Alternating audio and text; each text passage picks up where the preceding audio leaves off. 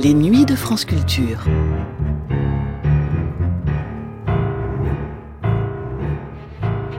En juin 1976, l'écrivain argentin Julio Cortázar, qui est établi en France déjà depuis de nombreuses années, accorde un entretien à l'équipe des après-midi de France Culture.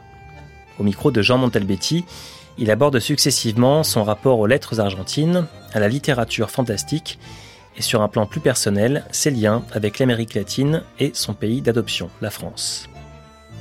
L'émission que voici est le dernier volet de cet entretien, un volet dont les premières minutes sont malheureusement manquantes. C'est le lot de la conservation des émissions de France Culture.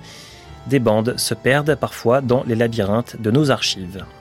Archives incomplètes donc, mais archives précieuses tout de même. Car Julio Cortázar donne dans cette émission plusieurs clés de compréhension de sa vie et de son œuvre notamment pour ce qui concerne son rapport à l'engagement. C'est d'actualité en cette année 1976 qui voit l'Argentine basculer dans un régime militaire.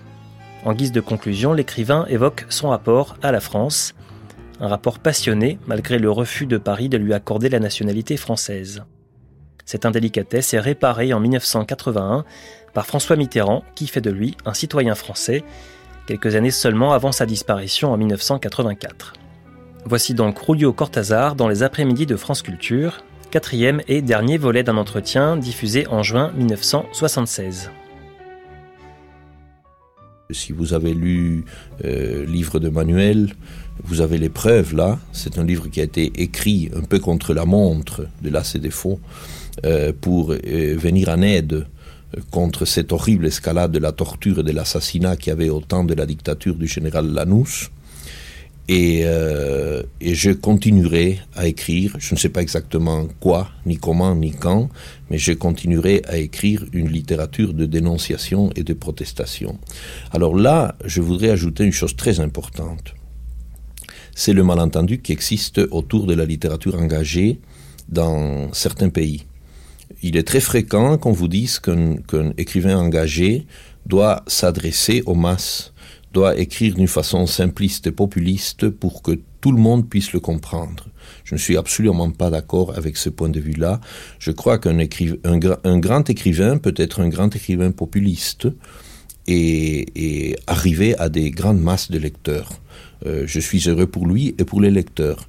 Mais il se passe qu'il y a d'autres écrivains, euh, et ce serait mon cas, qui ont toujours travaillé sur un plan d'expérimentation, ce qu'on appelle avant-garde, si vous voulez.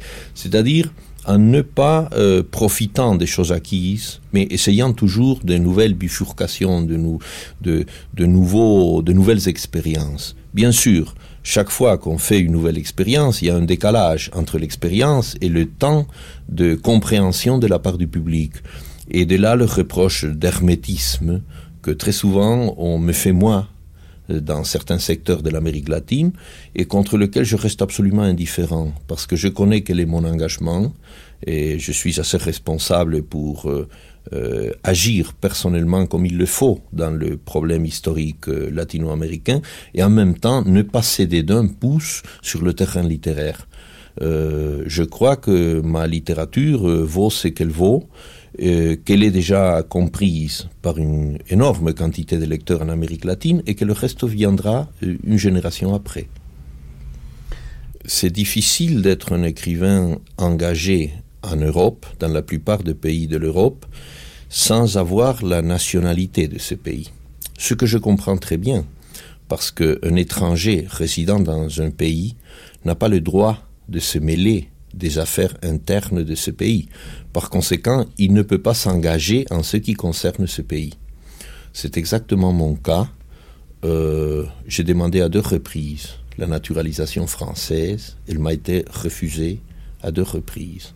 Donc, tant que je n'aurai pas cette naturalisation française, qui d'ailleurs est une double naturalisation, puisque je garde celle de l'Argentine, nous avons un traité. L'Argentine et la France peut octroyer de nationalités à leurs citoyens sans que eux soient forcés de perdre celle d'origine. Autrement, j'aurais pas demandé la, la, naturalisation française puisque, je vous répète, je suis profondément argentin. Mais si je demande la naturalisation française, c'est parce que j'aime la France et je voudrais pouvoir participer de plus près à ses problèmes personnels. Je ne peux pas le faire pour l'instant. Donc mon engagement, se dirige exclusivement vers l'Amérique latine.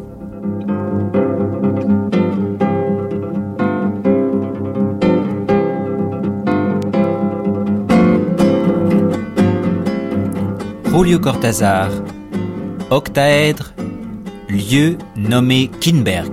Tout de même, il reste encore ce frisson, presque une crampe, aigre douce. Cette chose à l'arrivée à Kinberg, le parking de l'hôtel dans l'énorme hangar vétuste, la vieille leur montrant le chemin avec une lanterne d'époque, Marcello, valise et portefeuille, Lina, sac à dos et pâte aux gens. L'invitation à dîner, acceptée avant Kinberg. Comme ça, on aura le temps de bavarder un peu la nuit et la mitraille de la pluie. Il vaut mieux s'arrêter à Kinberg. Je t'invite à dîner. Ah oui, merci, c'est sans sas. Comme ça, tu pourras te sécher.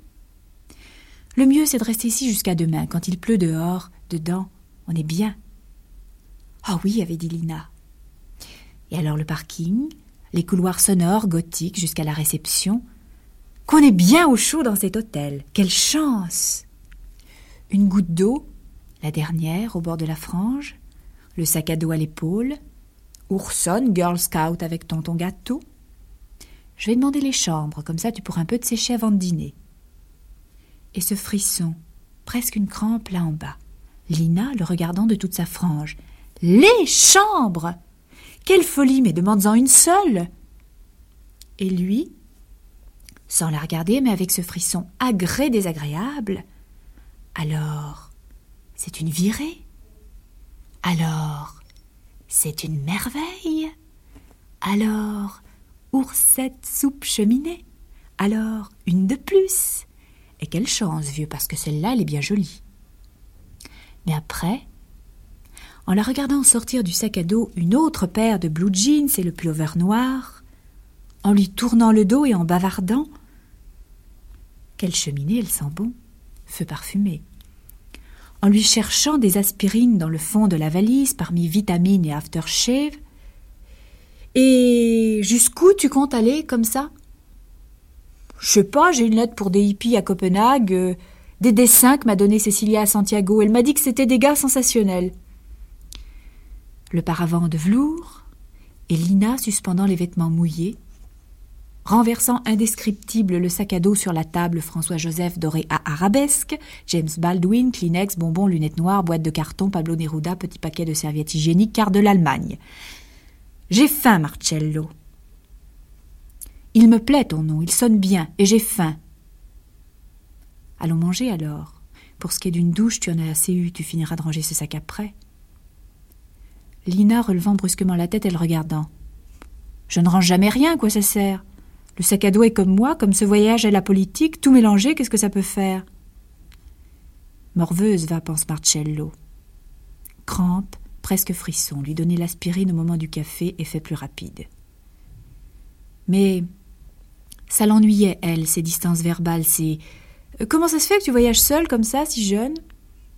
Au milieu de la soupe, elle s'était mise à rire. Hein, la jeunesse, tu parles des fossiles, oui, des cadavres ambulants, comme dans ce film de Romero.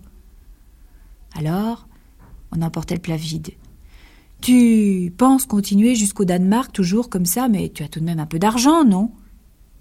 Bien sûr que je vais continuer. Tu manges pas ta salade, passe-la moi, j'ai encore faim.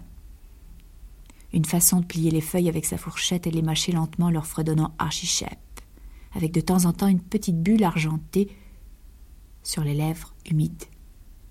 Jolie bouche, découpée, finissant juste où il fallait, ses dessins de la Renaissance, Florence à l'automne avec Marlène, ces bouches que les pédérastes de génie avaient tant aimées, sinueusement subtiles, sensuelles, etc.